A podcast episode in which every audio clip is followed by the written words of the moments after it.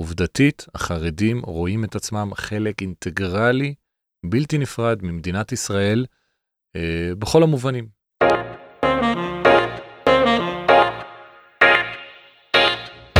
שלום וברוכים הבאים לפודקאסט מעבר לשחור ולבן, מבט על הגוונים השונים בחברה החרדית. אנחנו ב-0202 נקודות מבט מירושלים מנגישים את הפרספקטיבות והנרטיב הפנימי של הקהילות השונות בעיר. בכל פרק של הפודקאסט נעסוק בנושא בוער אחר, תוך בחינה של השינויים וההתרחשויות שקורות בחברה החרדית. אז אה, שלום, אנחנו שוב פה עם אה, הפודקאסט על החברה החרדית של 0202, נקודות מבט מירושלים. אנחנו עוסקים ומדברים עם אה, פעילים ואנשים שונים בחברה החרדית. ללמוד קצת על, אה, על החברה החרדית בכלל ועל איך הם תופסים את ירושלים ואת ישראל. אה, היום איתנו דוב אייכלר, עיתונאי חרדי ומגיש תוכנית יומית אקטואלית בכאן מורשת של תאגיד השידור הישראלי בשם בא בדוב.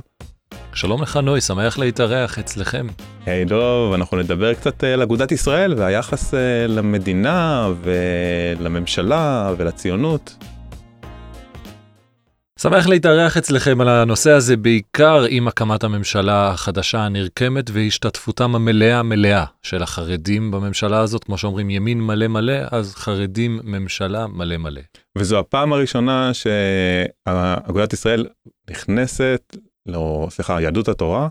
לא יהדות רגע. התורה, אבל אגודת כן. ישראל בתוך יהדות התורה, תגיד, בתוך יהדות התורה, יש את אגודת ישראל ודגל התורה. דגל התורה לא לוקחת שרים עד היום.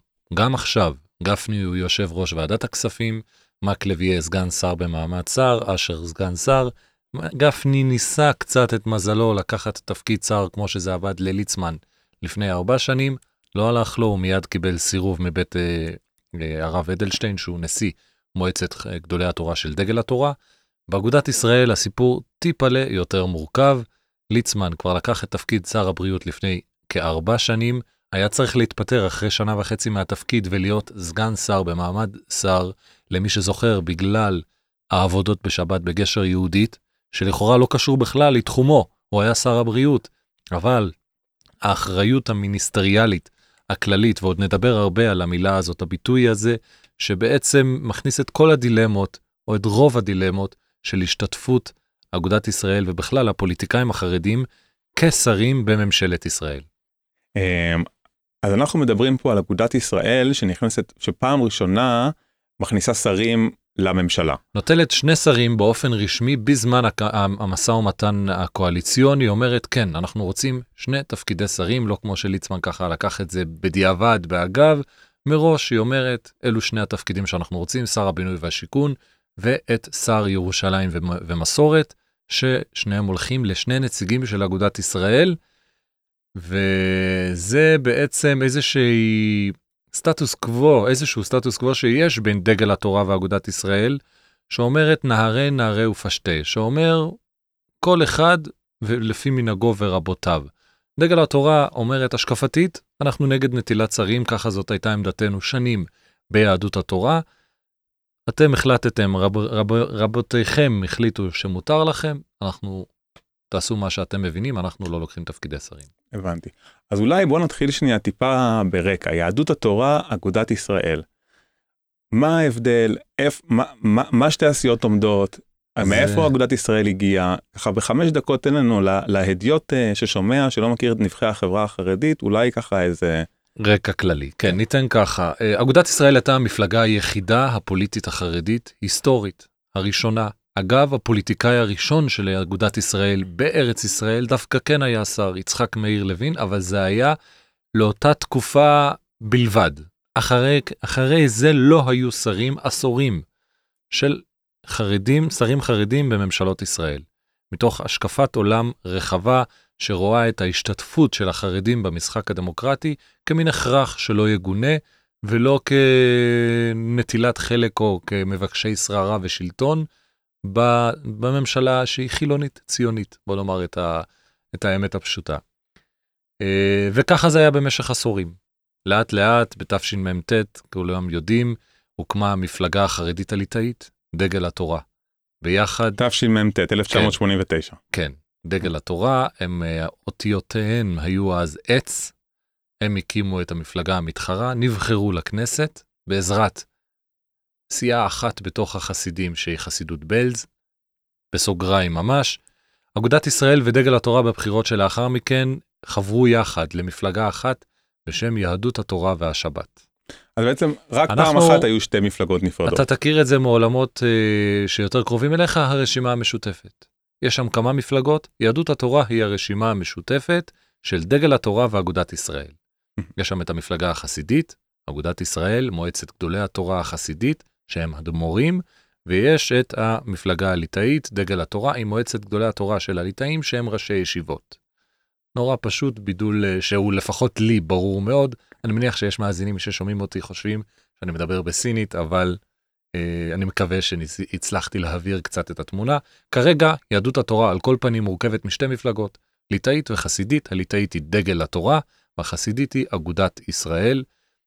אגב, המיל... הכותרות האלה משקפות גם משהו עמוק ומשמעותי בתוך המפלגות האלה, כי הליטאים הם יותר אה, לימודי תורה, כביכול. כן. ורק להגיד שמי שלא מבין או מתעניין בהבדל בין ליטאים לחסידים, יש לנו פרק מיוחד שעוסק, אה, שעוסק בזה ואפשר להתעמק יותר בסוגיה. מעניין, אז אני אשמח גם לשמוע את הפרק הזה, אה, לבחון אתכם, האם אתם מדייקים. סתם, אני מקשיב ולומד כמו כולם את הפרטים. אה, כך היה שיהדות התורה לא לקחה שרים עשורים רבים, לא לקחה את התפקיד בגלל האחריות המיניסטריאלית שיש כששר הוא שותף בממשלה, הוא גם אחראי לכל מה ששאר חברי הממשלה והמשרדים שלהם מתקצבים, מאשרים או עושים.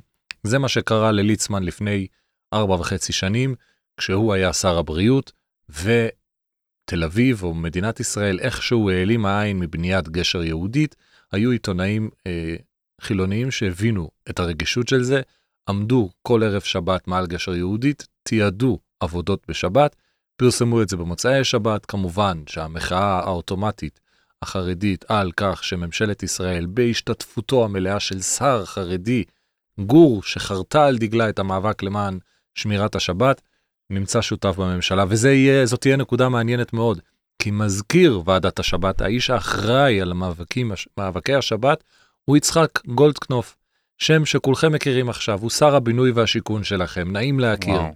כן, והוא היה מזכיר ועדת השבת, בעצם עושה דברו של האדמו"ר מגור בכל המאבקים הגדולים של הציבור החרדי נגד חברות מחללות שבת כמו אלעל, שפע שוק, כולנו מכירים את הסיפורים ואיך זה הסתיים. היום אלעל לא מטיסה בשבת, יש לה חברת בת הרקיע שהיא עושה את הטיסות, וככה שזה יהיה מעניין מאוד לראות מה יעשה אותו שר הבינוי והשיכון יצחק גולדקנופ אם יתבררו פעולות שהממשלה העלימה עין מהם או יתאפשרו בשבת. אז בעצם הסיבה העיקרית לחוסר השתתפות של, אה, של המפלגות החרדיות בממשלת ישראל היא בגלל נושא השבת שהם לא רוצים להיות שותפים. אני אעשה, אני אעשה ככה, יש שתי סיבות, טכני והשקפתי. הסיבה הטכנית היא האחריות המיניסטריאלית שמוטלת על שר. ממש, הממשלה, אתה חבר בה, אם היא שותפה לחילול שבת, אתה שותף לה. וזאת הסיבה הטכנית המרכזית, אבל יש גם סיבה השקפתית. הסיבה ההשקפתית אומרת, אנחנו פה משתתפים בבחירות כי אנחנו רוצים להיות עם זכויות כאן במדינת ישראל, אבל אנחנו לא מאמינים, אנחנו לא uh, בתפיסה הציונית, החילונית של, של מדינת ישראל, לא מכירים בה. לא באמת מכירים בציונות, בחזון הציוני, כמו שהתפיסה הרחבה בציבור הישראלי רואה אותה. Uh, זאת הסיבה גם שהרבה מאוד חרדים לא מצביעים. הרבה חושבים, מאוד חרדים לא מצביעים? הרבה מאוד חרדים לא מצביעים, אנחנו חושבים שמספר החרדים שלא מצביעים הם, אה, אתה יודע, כמה אנשים במאה שערים. לא, יש, וזו תופעה שהולכת ומתפשטת ומתרחבת בציבור החרדי, חסידים שהם במקום של שב ואל תעשה עדיף. ביטוי שאומר, אם אנחנו לא בטוחים האם זה טוב או לא טוב להשתתף בבחירות, כי היה מחלוקת בין הרבי מסטמר לרבי מבלז, המחלוקת הידועה, אה, אם לא אם היא לא ידועה אז אני אתן אותו פה. אולי אולי איזה כשהחרדים היו צריכים כן כשהחרדים היו צריכים לקבל החלטה מה הם עושים? יש בחירות מדינת ישראל קיימת. האם הם משתתפים במערכת הבחירות? היה פולמוס רבני מאוד גדול בין הרבי הקדוש מבלז אה, הקודם זכותו תגן עלינו אה, ולבין אה, הרבי מסטמר ויואל משה, בעל המחבר ספר ויואל משה. הוא, אה, הוא סבר שאסור, בוודאי ובוודאי, הוא היה נגד הציונות באופן אה, מוחלט, והרבי מבלז סבר שאנחנו כן אה, תומכים באגודת ישראל של, אה, של חסידות גור באותה תקופה, כדי לקחת חלק במשחק הדמוקרטי, ובגלל ההחלטה שלו, כל שאר הרבנים הצטרפו והחליטו, כי הוא היה, הוא נחשב עד היום לרבי הקדוש ביותר אה, בציבור החרדי, ולכן קיבלו את סמכותו, ועל סמך החלטתו והכרעתו, עד היום מצביעים אה, החרדים לכנסת, Aha. בגלל ההחלטה הזאת. ולכן, השקפתית, לא רק שאנחנו ככה מצביעים על בסיס אותה הנחיה לכנסת כדי לקבל זכויות, אתה לא יכול עכשיו להרחיב את זה ללקחת שרים בממשלה. זה לא עובד. כשאתה כבר שר בממשלה, איך אתה אומר שאתה לא ציוני? הציונות זה אתה. מדינת ישראל זה למעשה אתה. אתה הממשל, אתה הכל. פה היה, פה הייתה הרגישות השנייה, מלבד הרגישות הטכנית, והסיבה למה החרדים לא לקחו תפקידי שרים. אוקיי, okay, זאת אומרת שבעצם מה שאתה אומר זה שהחרדים לא, לא נכנסו לממשלה כי ההשקפה אומרת אנחנו משתתפים בבחירות כדי להשיג זכויות. לשמור על זכויותינו, להשיג זכויות. כן, אבל אנחנו לא רוצים באמת לקחת חלק אקטיבי ופעיל ומלא. במדינת בתוך... ישראל. כן, אוקיי. ואז אז מה, מה גרם לשינוי? זה נשמע שזה שינוי שלקח זמן נכון, בעצם. חד משמעית זאת אבולוציה אה, שמשקפת, משקפת הרבה. בתחקיר לתוכנית הזאת, גם אמרתי, דיברתי עם מי שדיבר איתי, ערך את התחקיר, שזה בעצם משקף את ה... אני לא אגיד אה, השתלבות של החרדים בחברה הישראלית, אבל את התפיסה החרדית כלפי הציונות. זאת אומרת, אף חרדי לא יגיד לך שהוא ציוני. הוא יגיד לך שהוא ציוני במובן הדתי של המילה, לא ציוני במובן החילוני, הפוך, הוא נגד הציונות החילונית. אבל מדינת ישראל זה כבר לא הטרף שזה היה עד. לא פח... אתה יודע מה? 15 שנה. היום זה משתנה לאט לאט, וזה אפשר, האקלים הזה, האקלים מאפשר לגולדקנופ ולפרוש לדרוש שרים ולקבל את התפקיד, וזה לא בא בקלות, זה לא בא ברגל. היו חברים במועצת גדולי התורה של אגודת ישראל שדרשו גם בבחירות האלה וגם באלו שקדמו התחייבות שלא ייקחו תפקידי שרים. אחד מהם הוא האדמו"ר מסלנים. הוא דרש התחייבות אחרת הוא לא יורה לחסידיו להצביע. לא הורה לחסידיו להצביע, לא התחייבו, הייתה התחייבות uh, בפעם הקודמת של uh, אדמו"ר מוויז'ניץ, אבל שני האדמו"רים uh, מגור ובלז, שהם שתי החסידויות הגדולות בציבור החרדי, לא התחייבו לזה, ובעצם הדרך נסללה, ויש היום לאגודת ישראל, זאת עובדה, uh, שני שרים בממשלה, וזה, ברגע שזה קרה, כבר מה שנקרא, נסללה הדרך. Aha. מה זה אומר על הציבור החרדי, אל, אלה שכן מצביעים? אתה רואה את זה גם ביחס לנתניהו. מעורבות גבוהה מאוד בפוליטיקה הישראלית, ולאו דווקא החרדית. הסנטימנט שיש בציבור החרדי כלפי נתניהו, אותו נתניהו שלפני 14 שנה קיצץ להם את התקציבים, 15 שנה, קיצץ להם את התקציבים אה, באופן שהרבה משפחות רעבו ללחם. אה. עדיין זוכה לתמיכה, אה, הזדהות פוליטית גבוהה במיוחד בציבור החרדי, עד כדי כך שהחרדים היו צריכים להישאר נאמנים לנתניהו למרות שלא כולם רצו. גפני היה מסוגל לשבת עם לפיד גם, לא, לא היה מפריע לו. אה, בגלל ההעדה הציבורית שיש. בגלל ההעדה הציבורית והפופולריות, וזאת מעורבות שהיא עובדתית, ואני מניח שיהיו הרבה חרדים שיגידו, מה החרדים, אה, זה, עובדתית, החרדים רואים את עצמם חלק אינטגרלי, בלתי נפרד ממדינת ישראל, אה, בכל המובנים. אז, ו- וזה קשור להערצה של נתניהו? או... ההערצה של נתניהו היא תוצאה. Aha. הם מעורבים. הם מודעים, הם בצד שלו, והם אה, הם בצד שלו כי התפיסה, הנטייה הפוליטית החרדית היא ימנית, אז מן הסתם הם אה, בצד שלו. ברובם, אתה יודע, לא סקרו את זה באופן מקצועי אף פעם, אבל אפשר, אה, הרוח נשבת לשם. איך אתה מסביר באמת את, את האהבה לנתניהו? זאת אומרת, איך זה, מאיפה זה מגיע, חוץ מהנושא הימיני, הנטייה הפוליטית? האמת, אני אפילו שהוא דפק חשבתי, אותם כאילו. חשבתי תקופה ארוכה שזה בא מכיוון שבגלל המרורים שהחרדים אכלו אה, מהצד השמאלי, הניכור.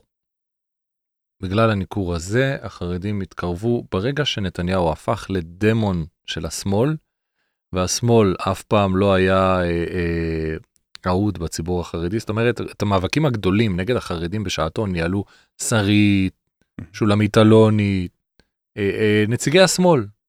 כן. ולכן זה יצר את החיבור בין הימין לחרדים.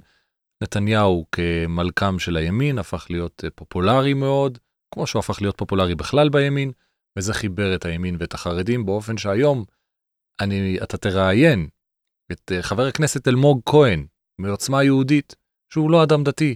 הוא ידבר איתך על הצביון היהודי של מדינת ישראל בדיוק כמו כל אחד מחברי הכנסת של אגודת ישראל. שזה הזוי.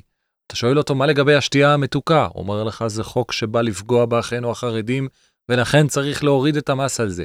החד פעמי, אותו דבר. אלו חוקים שלכאורה אלמוג כהן כאדם חילוני, למרות תפיסתו הימנית, יכול להזדהות איתם. צריך להוריד את הזיהום של החד פעמי, צריך להוריד את התחלואה בסוכרת. לא, אם החרדים תופסים את זה כחוקים שכוונו נגדם, גם הוא מבין את זה, גם הוא מזדהה עם זה. זה, זה באמת, זאת הרמוניה שאני לא יודע אם אני זוכר ממשלות כאלה. כל הבעיות שהיו בין המפלגות לממשלה הקיימת היה עם הליכוד, לא בין המפלגות השותפות, לא בין עוצמה יהודית, הציונות הדתית ואגודת ישראל, וש"ס כמובן. אה. זה משהו באמת שאני, זאת סיטואציה אבסורדית שרק מדינה אבסורדית כמו ישראל יכולה לייצר. אז טוב, בגלל בעצם האויב המשותף של השמאל החילוני, גם שהוא גם הוא גם יריב של של הימין אה, של הימין וגם של וגם החרדים. של החרדים נוצר נוצר למרות שזה לא תמיד. היה ככה. שנים החרדים היו בממשלות שמאל.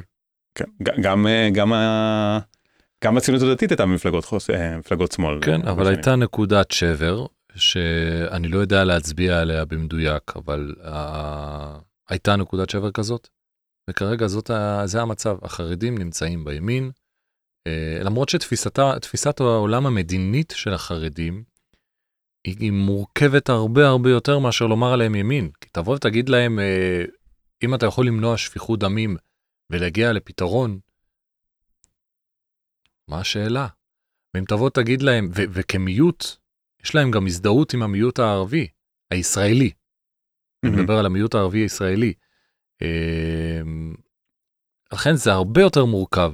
חברי הכנסת כן, היה את החרדים, הסיפור של אה, של המסגד של ה- אה, שניסו לאסור אה, רעש של מסגדים שהם תמכו בו באותה תקופה. זה לא רק, תראה את שיתוף הפעולה בין חברי הכנסת החרדים לחברי הכנסת הערבים. יש שם לפעמים אה, אה, השתלבות של אינטרסים של מיעוטים, מיעוטים דתיים. יש. אינטרסים דתיים, הפרדה. אה, העובדה שבעלי פטור יכולים לקבל רישיון נהיגה. כל מיני דברים, אינטרסים שמשתלבים בין החרדים לערבים. לכן המורכבות פה היא שוב, כמו שאמרתי לך, לפעמים ברמת האבסורד, כמו שרק אנחנו יכולים לייצר. עכשיו זה מעניין כי אמרת על הפער בין אה, אגודת ישראל ליהדות התורה. לדגל התורה, סליחה, שהם בין- בתוך יהדות כן. התורה, כן. דיברת על הפער בין אגודת ישראל לדגל התורה כפער גם שמדבר על הפרגמטיזם מול הציונות. נכון. עכשיו זה קצת uh, מזכיר לי את הנושא של uh, באמת הפער שכיום בתוך המשותפת בין או שמה שהייתה משותפת בין רע"מ זה לא פרגמטיזם לשאר מול הציונות, זה- כי אני חייב להגיד לך שדווקא הליטאים הם הרבה יותר קרובים או נוטים לציונות מאשר החסידים, זה פרגמטיזם אל מול מה שהתקבע. בעוד שהחסידים מציגים פה דינמיות גבוהה, הליטאים אומרים לא, מה שכבר קיבלונו זה מה שיש, ככה זה גם נוגע להרבה נושאים, גם לחינוך העצמאי של, בהרבה נושאים דגל התורה מציבה את עצמה כשמרנית למה שהיא מקובל לה מאז שהיא הוקמה. והחרדים מציגים דינמיות, היברידיות, נאמר כך. אתה יכול אולי קצת לפרט את זה להסביר מא- מאיפה זה מגיע? אני אתן לך דוגמה, כן, דוגמה אקטואלית גם. החינוך העצמאי היום זה רק, לא רושמים תלמודי תורה לבנים. מהמם. לא רושמים. למה? חוץ מחסידי גור שנמצאים שם, שכבר נרשמו בעבר. למה? כי הליטאים היום בחינוך העצמאי, והם לא מוכנים לשמוע שום דבר, יש צוואה של הרב שטיינמן שזה רק לבנות, וזהו, לא מקבלים. אין שום מקום לפשרה, זה כמעט חולל פיצוץ בין אגודת ישראל לדגל התורה, רגע לפני הבחירות לכנסת ה-25. מהמם. ובציבור החרדי, בציבור החסידי יש רבנים אדמו"רים שהם אה, דינמיים יותר לגבי זה. וזה, וזה לא רק לגבי זה, זה לגבי כל הנושאים. למשל, קבלת תפקידי שרים. גם יש לה, אני חושב שיש לאדמו"רים חסידיים יותר, אה, אה, אה, אני לא אגיד פרגמטיות, אה, כי אתה יודע מה אפשר לומר פרגמטיזם. פרגמטיות כלפי כללית, לא רק כלפי מדינת ישראל. ואתה יכול, אתה יכול לראות את הפערים האלה מגיעים לידי פיצוץ? זאת אומרת לידי פיצול? זה כמעט הגיע עכשיו, כן. וכנראה שזה יגיע בהמשך. אני לא יודע אם uh, דגל התורה ואגודת ישראל ימשיכו לרוץ בכנסות הבאות ביחד, אבל uh, בסוף כולם מסתכלים על מה שקרה לבל"ד ולמרץ בפעם האחרונה, ולכן אם לפני הבחירות כבר היה ברור שדגל התורה ואגודת ישראל מתמודדים, uh, זאת הפעם האחרונה שהם רצות יחד, בגלל מה שקרה עם שתי המפלגות שלא עברו את אחוז החסימה, אנשים כזה אומרים, אוקיי, בוא ננסה להסתדר בתוך הבית. מצד שני, זה נראה שיהדות התורה גדולה מספיק כדי שיצליחו להתפצל ושתיהן לשמור על הראש מעל אחוז החסימה. אבל ברגע שאתה רואה מפלגה נמחקת על 3,400 קולות, אתה מבין שלא משחקים עם אחוז החסימה. זאת הסיבה, אגב, שדגל התורה ואגודת ישראל התמודדו יחד הפעם. הם היו במקום מאוד לא טוב ביחסים ביניהם, מאוד. אבל הם ידעו גם בדגל התורה, בעיקר בדגל התורה. זאת אומרת, אגודת ישראל אמרה לעצמה, אנחנו כנראה נרוץ לבד ולא נעבור. אין בעיה. אבל דגל התורה ידע שאולי הם יעברו, אבל אולי, אולי לא. ועם אחוז החסימה לא משחקים, אף פעם. אוקיי. Okay. וזה מסר שאולי אה, השמאל היה יכול לחדד לפני הכנסת הזאת, אה, דווקא זאת שאיבדה את אחוז החסימה ניסתה להילחם בזה ואמרה בואו נחבור, כן. אבל היא הייתה קול קורא במדבר ואת הסוף אנחנו מכירים. אנחנו מדברים על השתלבות חרדית בתוך הממשלה, יש גם תופעה של השתלבות של, של חרדים בחברה, בחברה שנקרא החברה הכללית. איך אה, שני התהליכים האלה עומדים אחד מול השני, עומדים אחד מול השני? ביחד, ביחד. זאת אומרת, אני רואה בעובדה שיש שר בינוי ושיכון חרדי, שר ירושלים ומסורת חרדי, חלק מהעובדה שהחרדים יותר ויותר לומדים בהייטק, בסיעוד, במקצועות אה, אחרים, בכל המקצועות. אני חושב, ואני לא אופטימי בדרך כלל, אבל בדבר היחיד שיש לי אופטימיות, זה לגבי השתלבות הציבור החרדי במשק ובכלכלה הישראלית. אני באמת מאמין שבעוד שני עשורים, החברה החרדית תהיה כבר אה, אה, כל כך משולבת בתוך ההייטק ו- ושאר המקצועות ובהשכלה, שההכנה של הצעירים החרדים לקראת הלימודים, לימודי ההשכלה הגבוהים, תתרחש כבר בגיל צעיר. לא יקראו לזה לימודי ליבה, כי זאת טרמינולוגיה שהיא מקוממת את החרדים, הופה הופה, יש פה סט שלם שאתם הרכבתם, לא. יהיה סט לימודים שהחרדים ירכיבו לעצמם, והם יכולים כשהם בממשלה להרכיב את סט הלימודים שלהם, אנגלית, מתמטיקה, חשבון, וכל מה שהם כן חושבים שיכולים לתת כלים לילדים שלהם להתפרנס בהמשך בכבוד. לכן כל אה, אה, תסריטי האימים על הכלכלה הישראלית בגלל שהחרדים לא, זה שכל אה, בן אדם רציני ילך ויראה את ההשתלבות של חרדים ביחידות מודיעיניות בצבא, במשטרה, בהייטק, ברפוא, ברפואה, בבריאות, בהכל.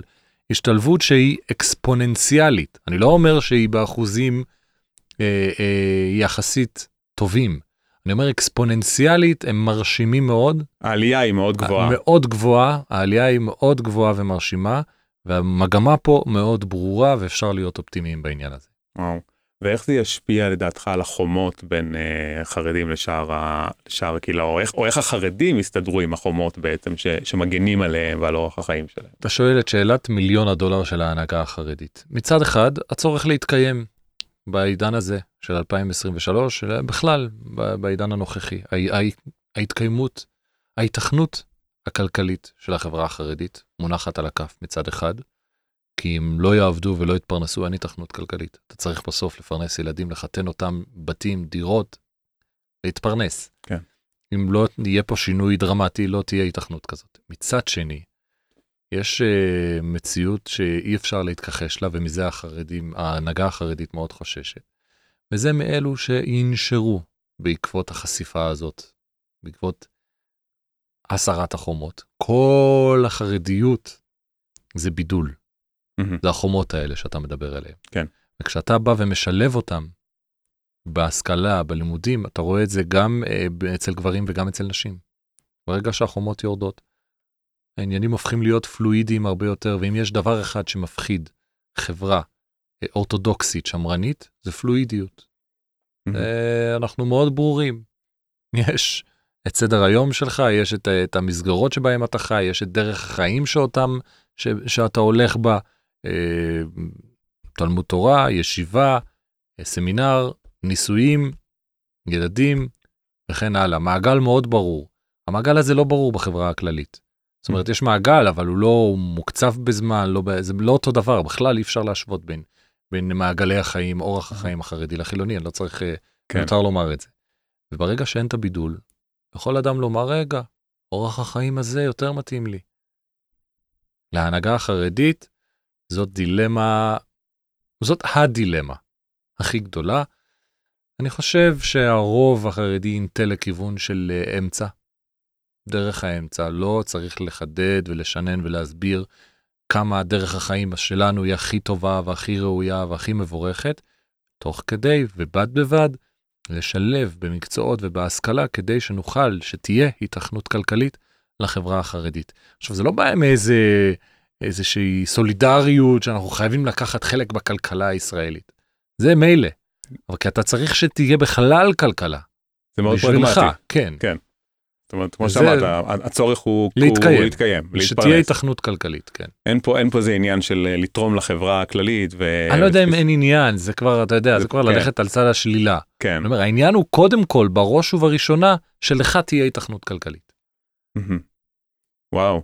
זה כן. באמת, זה, זה האתגר של החברה החרדית, אה, השתלבות ו- ושמירה על התבדלות. כן, זה ללכת בין הטיפות, זה האתגר הכי גדול, ולכן זה יוצר פולמוס מאוד רחב ומאבקים ומחלוקות, וזה יצר גם את הקבוצה שנקראת הפלג הירושלמי, שהיא קבוצה מאוד בדלנית בעניין הזה של לימודי השכלה וכולי.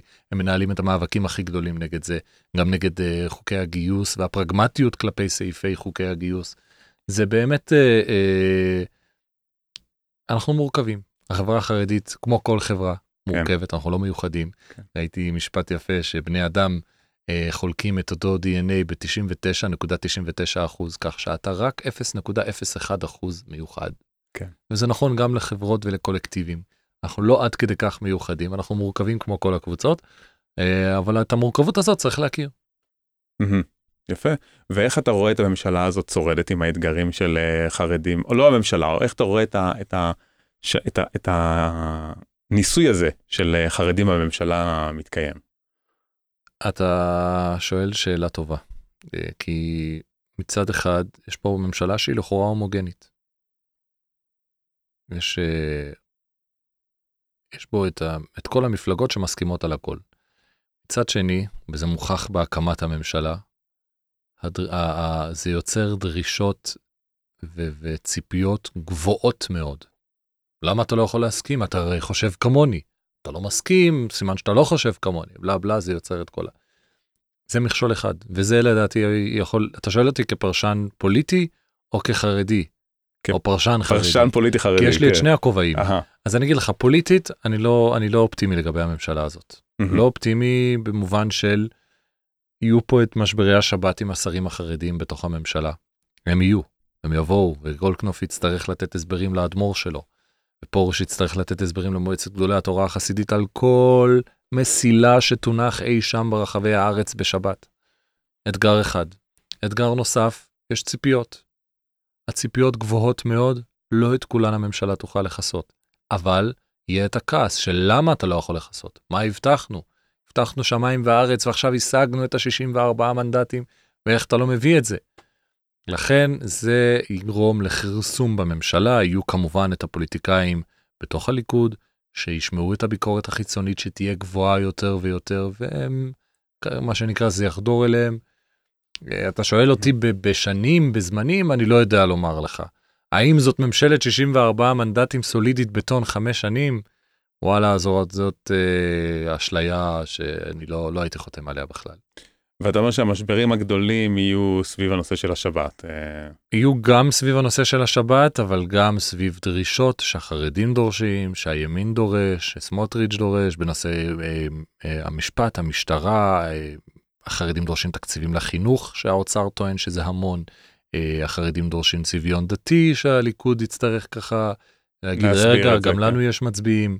הרי מצביע ליכוד, גם הוא חילוני מהשורה, גם הוא רוצה אוטובוס בשבת. אז כאילו, מה ההבדל בינו לבין מרץ בעניין הזה, חוץ מההבנה, איזושהי הסכמה שבשתיקה, שבהצבעה לביבי, שישמרו על הצביון היהודי, כי אין מי שלא הצביע לנתניהו ולא הבין את המשמעות של אה, חרדים, ממשלה עם חרדים. כן.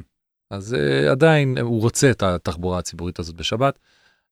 הרבה מאוד הומוגנית הומוגנית, הרמוניה לא לא תהיה שם. וואו, וואו, אוקיי. כן.